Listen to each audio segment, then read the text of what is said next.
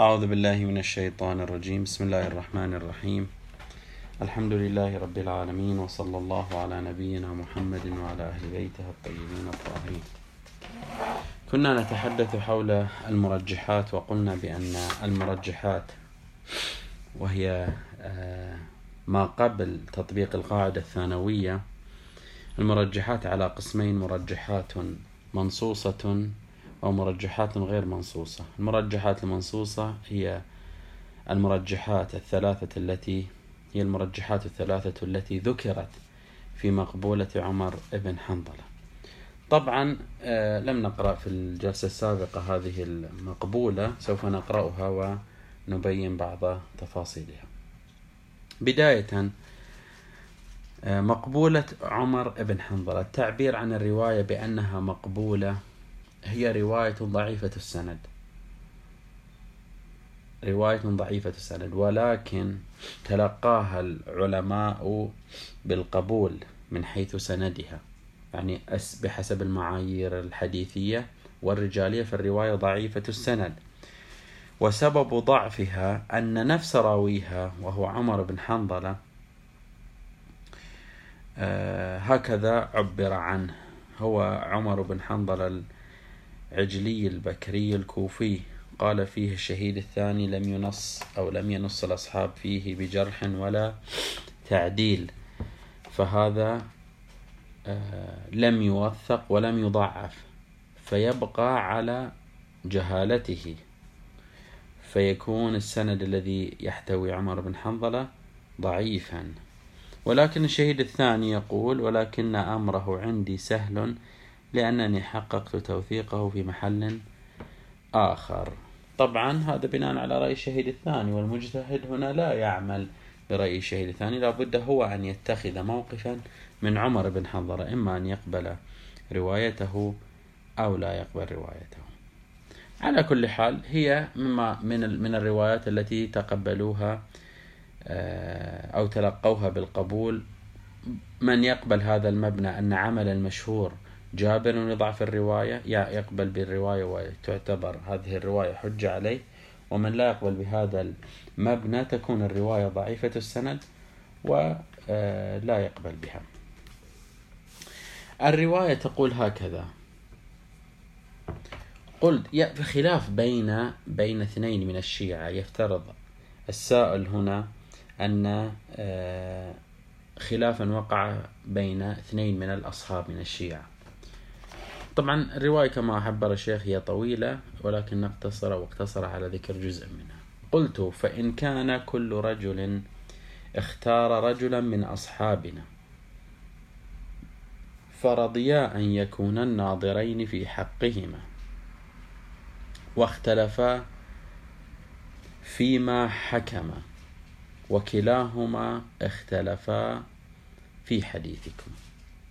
يعني هذا الشيعي الأول ذهب إلى فقيه وحكم الفقيه بحكم والشيعي الثاني في نفس القضية ذهب إلى طبعا هو وقعت منازعة بين الشيعيين فذهب الأول إلى فقيه فأعطاه حكم وذهب الآخر إلى إلى فقيه وأعطاه حكم آخر. وكلاهما اختلفا في حديثكم يعني كلاهما قد درسا عرفا حديثكم. قال أي الإمام الحكم ما حكم به أعدلهما وأفقههما وأصدقهما في الحديث وأورعهما ولا يلتفت إلى ما حكم به الآخر. يقول إذا كان أحدهما أعدل وأفقه وأصدق في الحديث وأورع يقدم قول من أخ من اتصف بهذه الصفات. ولذلك بعض الفقهاء وبعض الأصولين يذهب إلى أنه في حال التعارض بين الرواية الصحيحة والرواية غير الصحيحة مثلا الحسنة أو الموثقة. لا أقل الآن الحسنة فعند التعارض يرجح قول يرجح الرواية الصحيحة لأنه أعدل لأن رواة رواة السند الصحيح كلهم إماميون عدول. في حين الرواية الموثقة الرواية الحسنة روا... لا أقل فيها شخص إمامي لكن لم ينص على توثيقه. هذا من الموارد. قلت الراوي يسأل فإنهما عدلان مرضيان عند أصحابنا. لا يفضل واحد منهما على الآخر. تساوى في مسألة الصفات الذاتية. كلاهما عدل كلاهما ثقة فقيه. قال ينظر إلى ما كان من روايتهم. رواية كل واحد من هذين الفقيهين. عنا في ذلك الذي به حكم. المجمع عليه من أصحابك. أقرأ العبارة مرة. ينظر إلى ما كان من روايتهم عنا. المجمع عليه من أصحابك. إذا كان الفقيه الأول أفتى أو أعطى نعم أفتى للشخص الأول بناء على رواية. والشخص والفقيه الثاني أفتى بالحكم بناء على رواية أخرى. قال خذ المجمع عليه من أصحابك. الرواية المجمع عليها المشهورة بين الأصحاب خذ بها خذ حكم ذاك الفقيه الذي أفتى بالرواية المجمع عليها. فيؤخذ به من حكمنا. ويترك الشاذ النادر الذي ليس بمشهور عند أصحابك. إذا هذا المرجح الأول. إذا تساوى في الصفات الذاتية أو في الصفات صفات الرواية ينتقلان إلى نفس الرواية الرواية المشهورة في مقابلها الرواية الشاذة. فإن المجمع عليه لا ريب فيه. وإنما الأمور ثلاثة. أمر بين رشده فيتبع وأمر بين غيه فيجتنب. وأمر مشكل يرد علمه إلى الله ورسوله. قال رسول الله صلى الله عليه وآله حلال بين وحرام بين وشبهات بين ذلك فمن ترك الشبهات فمن ترك الشبهات نجا من المحرمات ومن ترك أو من أخذ بالشبهات ارتكب المحرمات وهلك من حيث لا يعلم. إذا هذا هو المرجح الأول الشهرة في الرواية. الآن لأنهما قد تعارضا في المستندات. الأول ذهب إلى مستند مشهور والآخر مستند غير مشهور يؤخذ بمستند المشهور يرجع الراوي السؤال. قلت فإن كان الخبران عنكما مشهورين قد رواهما الثقات عنكم. كلتا الروايتين مشهورتين. قال ينظر فما وافق حكمه حكم الكتاب والسنة وخالف العامة فيؤخذ به. ويترك ما خالف حكمه حكم الكتاب والسنة ووافق العامة. هذا هو الضابط الثاني هذا هو المرجح الثاني. إذا كانا مشهورين فما يوافق كتاب الله والسنة ويخالف العامة هكذا يتعامل معه. طبعا الأصوليون فرقوا قالوا فما وافق كتاب الله والسنة هذا مرجح. ثم بعد ذلك يذهبون إلى المرجح الآخر وهو مخالفة العامة. نعم فيؤخذ به ويترك ما خالف حكمه حكم الكتاب والسنة ووافق العامة. إذا هذه المرجحات الثلاثة بهذا الترتيب سوف نعلق على الترتيب. قلت الراوي يسأل مرة ثالثة أو رابعة. جعلت في ذاك أرأيت أن أرأيت إن كان الفقيهان عرفا حكمه من الكتاب والسنة. ووجدنا أحد الخبرين موافقا للعامة والآخر مخالفا لهم بأي الخبرين يؤخذ؟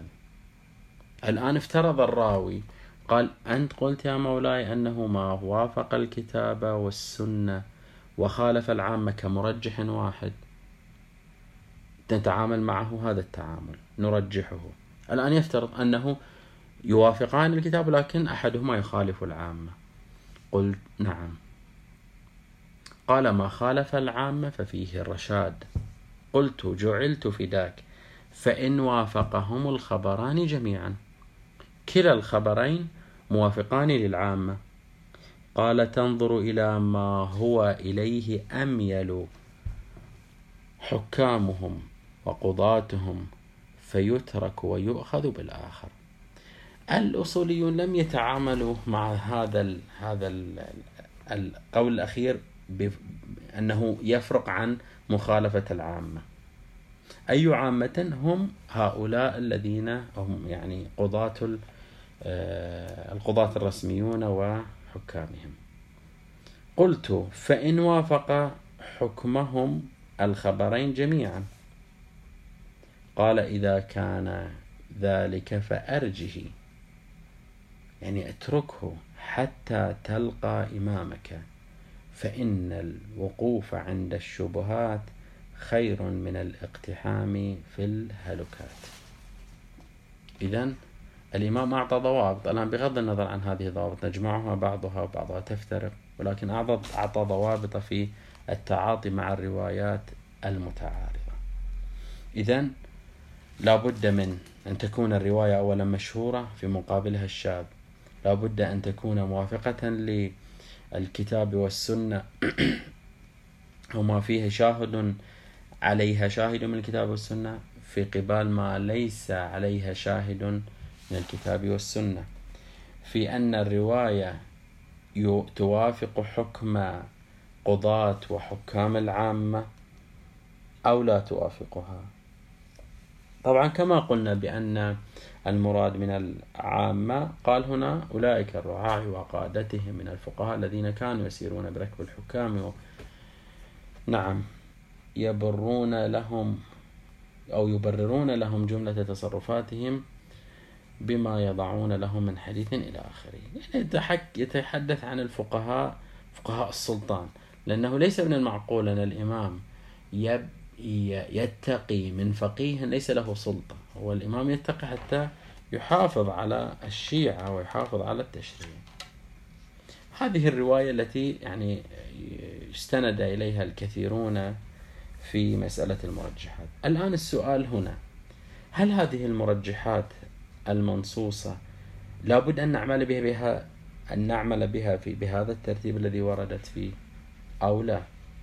أستطيع أن أقدم مخالف يعني مباشرة أذهب إلى ما يخالف العامة فأتركه وما يوافق ال...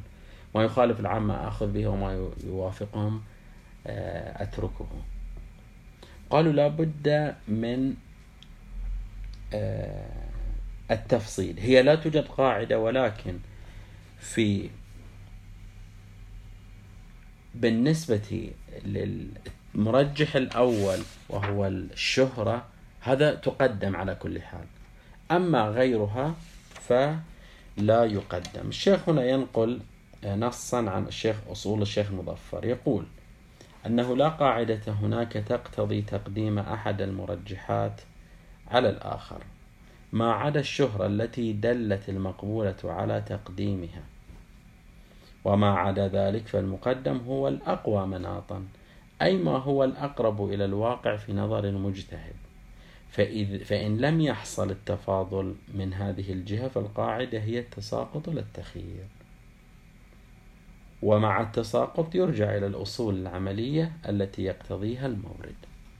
إذا نحن نتحدث هنا عن هذه المرجحات فقط أولا نذهب إلى الشهرة. أيهما مشهور وأيهما غير مشهور؟ وأما بعض الباقي المهم أن الفقيه آه، من خلال القرينة التي تدعوه إلى إلى نعم. أن تقوي الرواية يأخذ بها سواء كان موافقة كتاب الله أو مخالفة العام. هذا فيما يرتبط بالنصوص آه، أو عفوا المرجحات المنصوصة. أما المرجحات غير المنصوصة. مرجحات غير المنصوصة لم يرد نص شرعي فيها وليس لها ضابطة معينة. المهم أن يكون هناك قرائن ومرجح يرجح لي الرواية التي تكون هي أقرب للواقع. هذه القرائن قرائن نصح التعبير موضوعية خارجية. لا, لا, لا يوجد هناك ضابط. بعض الفقهاء يذهب إلى أنه ورود الرواية مثلا في كتب الكتب الأربعة مرجح على غيره. بعضهم يعتقد بأنه ورود بعض بعض الرواة آه، في بعض الأسانيد مرجح على غيره وهكذا. إذا لا يوجد هناك مرجحات غير منصوصة مضبوطة وإنما يرجع فيها إلى الفقيه وقدرته على جمع القرائن. إذا نحن كنا نتحدث عن الروايتين المتعارضتين المتكاذبتين الحجتين كيف نتعامل معهما؟ نذهب إلى المرجحات. إن استطعنا أن نرجح إحدى الروايتين على الأخرى فبها ونعمت.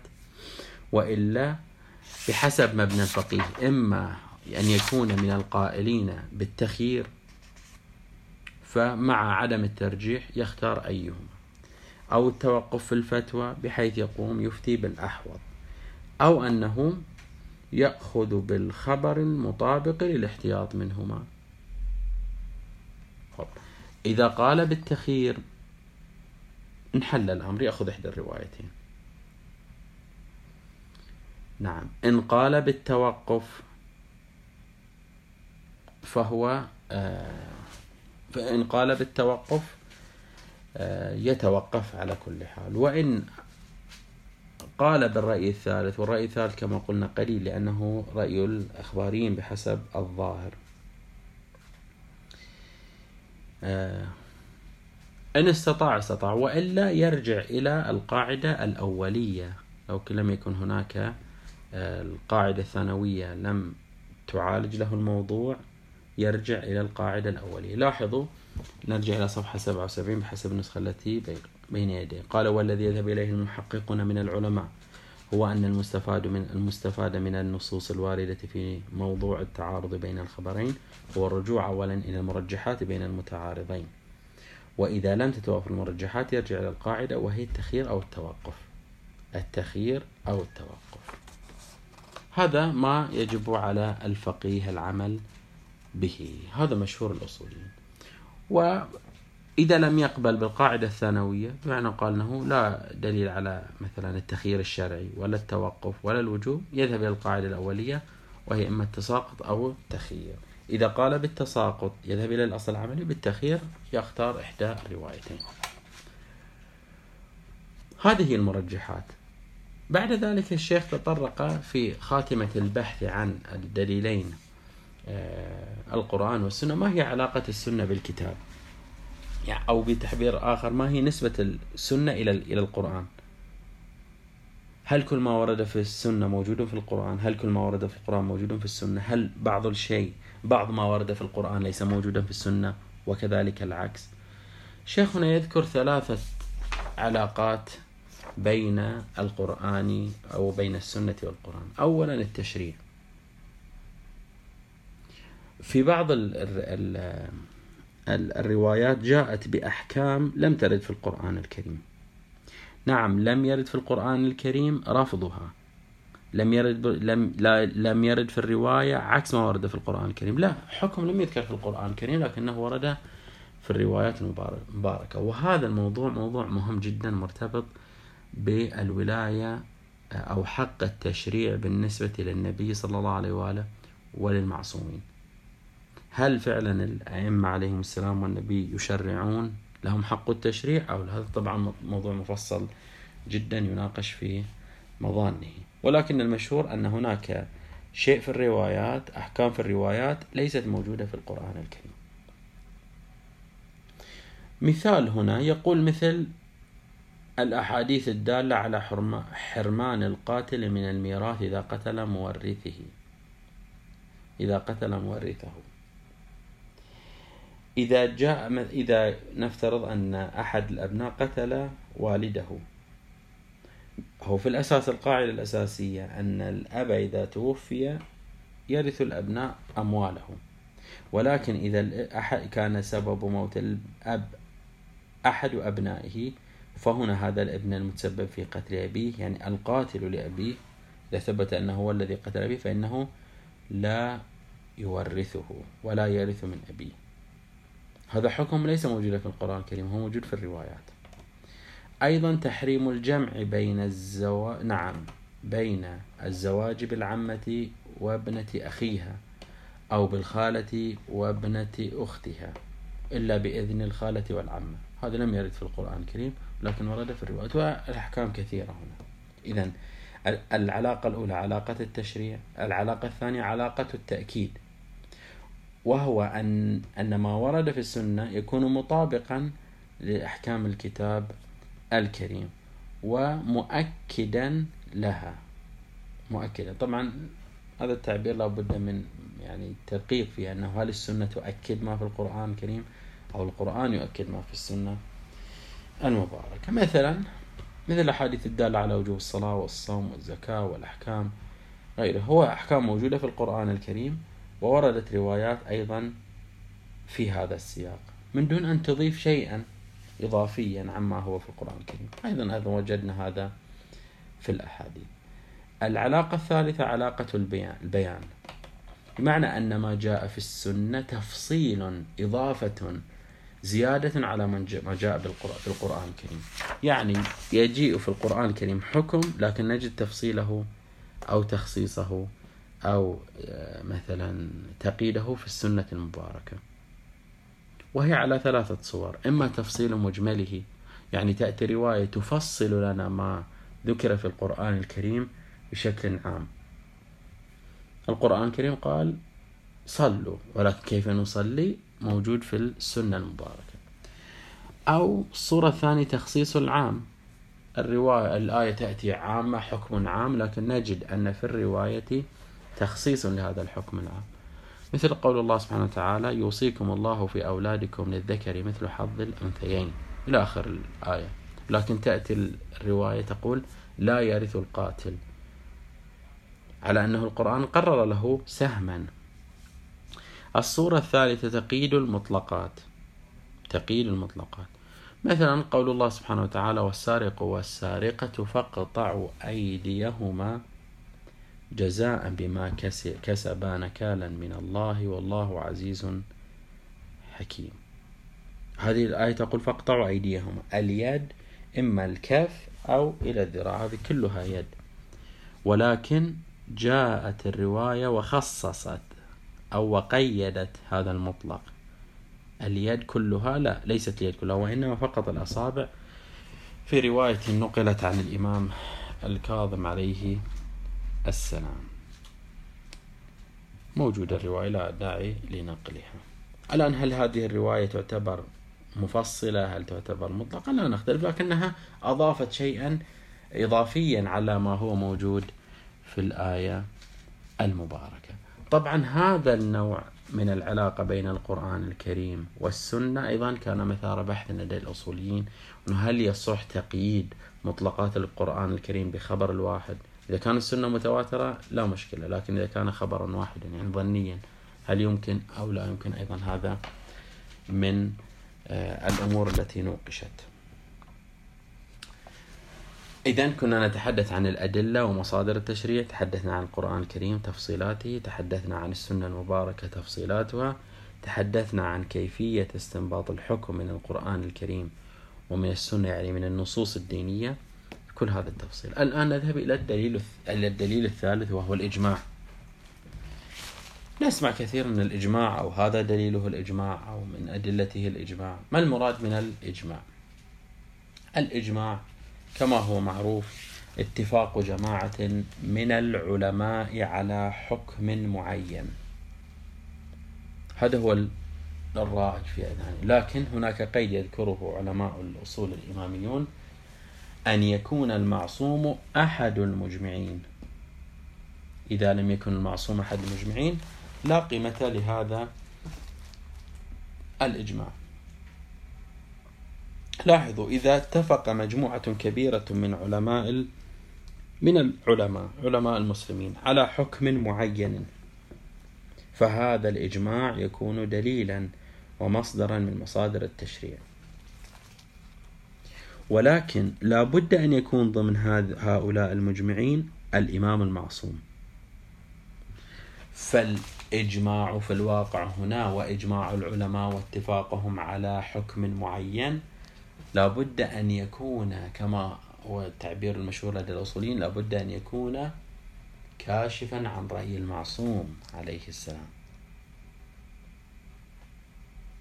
فإذا كان الإمام أحد المجمعين عرفنا من إجماع بأنه أحد المجمعين. فهذا الإجماع شرعي ويؤخذ به ويكشف لنا عن الحكم الشرعي. وأما إذا لم يكن تيقنا أو شككنا في أن الإمام من ضمنهم فلا يمكن القبول بهذا الإجماع ولا يشكل شيئا بالنسبة للفقيه. هذا هو الإجماع. إذا إجماع العلماء على مسألة يكون الإمام أحد المجمعين. الآن ما هو الدليل على حجية هذا الإجماع؟ لاحظوا الإجماع بحد ذاته ليس حجة لأنه أصل أن يجتمع مجموعة من العلماء على حكم معين. هذا لا يعني أنه حكم الله سبحانه وتعالى أو أن الله أعطاه الحجة. يعني ليس كاشفا عن الحكم الإلهي ولم يعطه الله سبحانه وتعالى الحجية حتى نعمل به ونكون مبري مبريون الذمة. أو بريئون بريئو الذمة.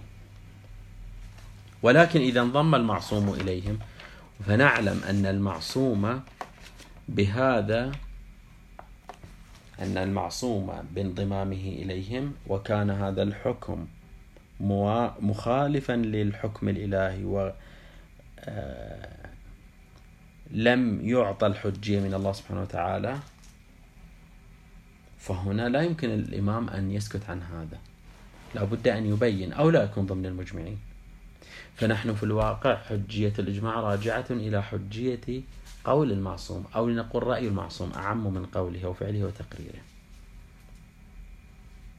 إذا إذا هكذا يكون الإجماع حجة لرجوعه إلى قول الم... إلى رأي المعصوم. وحيث أن المعصوم لا يخطأ فقول فرأيه حجة.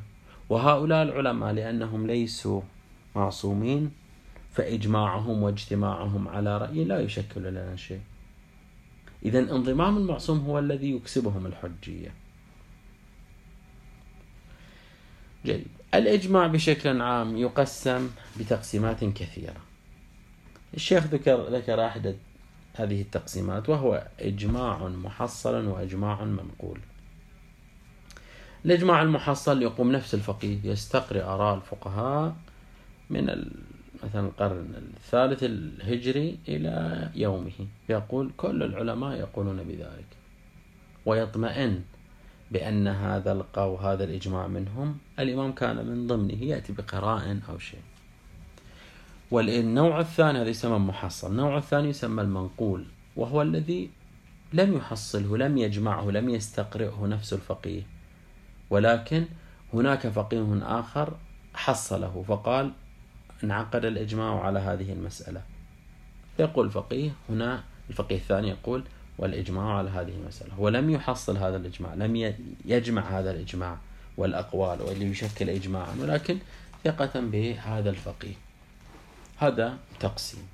هذا التقسيم في الواقع لا يمكن أن يعني نستفيد منه من جهة الاستدلال كثيرا. ما نستطيع أن نستفيد منه هو التقسيم الآخر بأن نقسم الإجماع إلى إجماع مدركي وإجماع غير مدركي. كيف يعني إجماع مدركي هذا الشيخ لم يذكره فقط أذكره للإضافة ليتبين الموضوع أكثر. إجماع مدركي بمعنى أننا وجدنا أن العلماء كلهم أو كثير منهم خصوصا في القرون الأولى يذهبون إلى رأي اجتمعوا على رأي أجمعوا على رأي.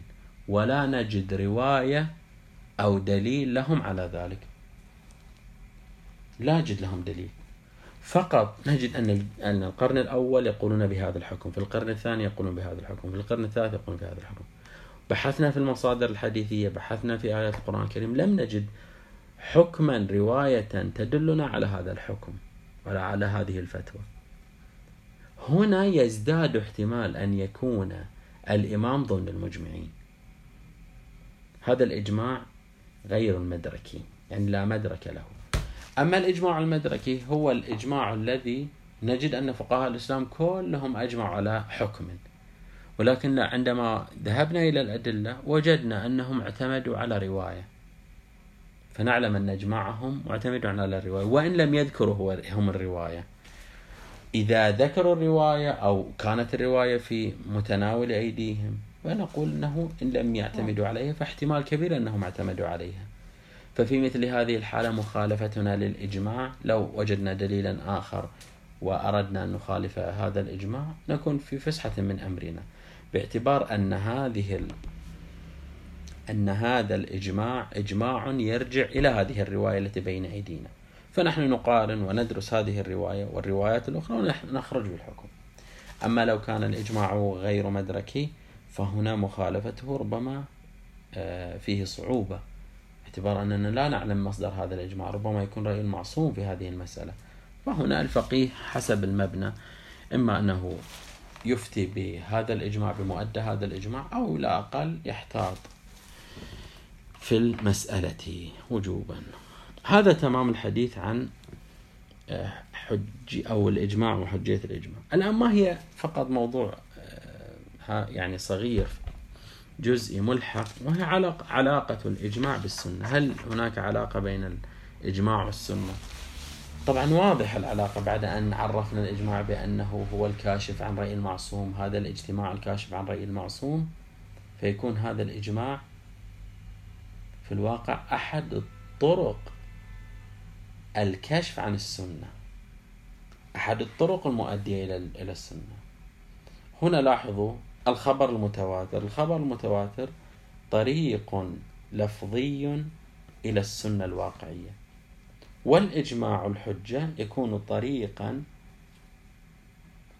غير لفظي على السنة الواقعية. فنتعامل مع الإجماع هنا كما نتعامل مع الخبر المتواتر. كلاهما طريقان إلى السنة. فالإجماع في الواقع ليس شيئا جديدا عن السنة إنما هو طريق يوصلنا إلى السنة والشيخ هنا يقول وفي ضوئه إن عد الإجماع دليلا مستقلا فيه شيء من مخالفة منهج البحث. ولكن تماشيا أو تمشيا مع الطريق المتبعة سرت على ذلك. طبعا الشيخ في كتابه الكبير دروس في أصول فقه الإمامية ناقش هذا الموضوع مفصلا جدا وقال أصلا لا يوجد لدينا دليل يسمى بدليل الإجماع إنما هو دليل السنة لكن طريق من الطرق المؤدية إلى السنة المباركة. هذا تمام الحديث عن الدليل الثالث وهو دليل الإجماع. الدليل الرابع المهم جدا هو دليل العقل. دليل العقل يعني الدليل العقلي. متى يكون؟ ما هو العقل الذي يحتج به؟ ومتى يكون دليلا ومستندا إلى الأحكام الشرعية؟ هذا ما نتناوله في الجلسة القادمة والحمد لله رب العالمين.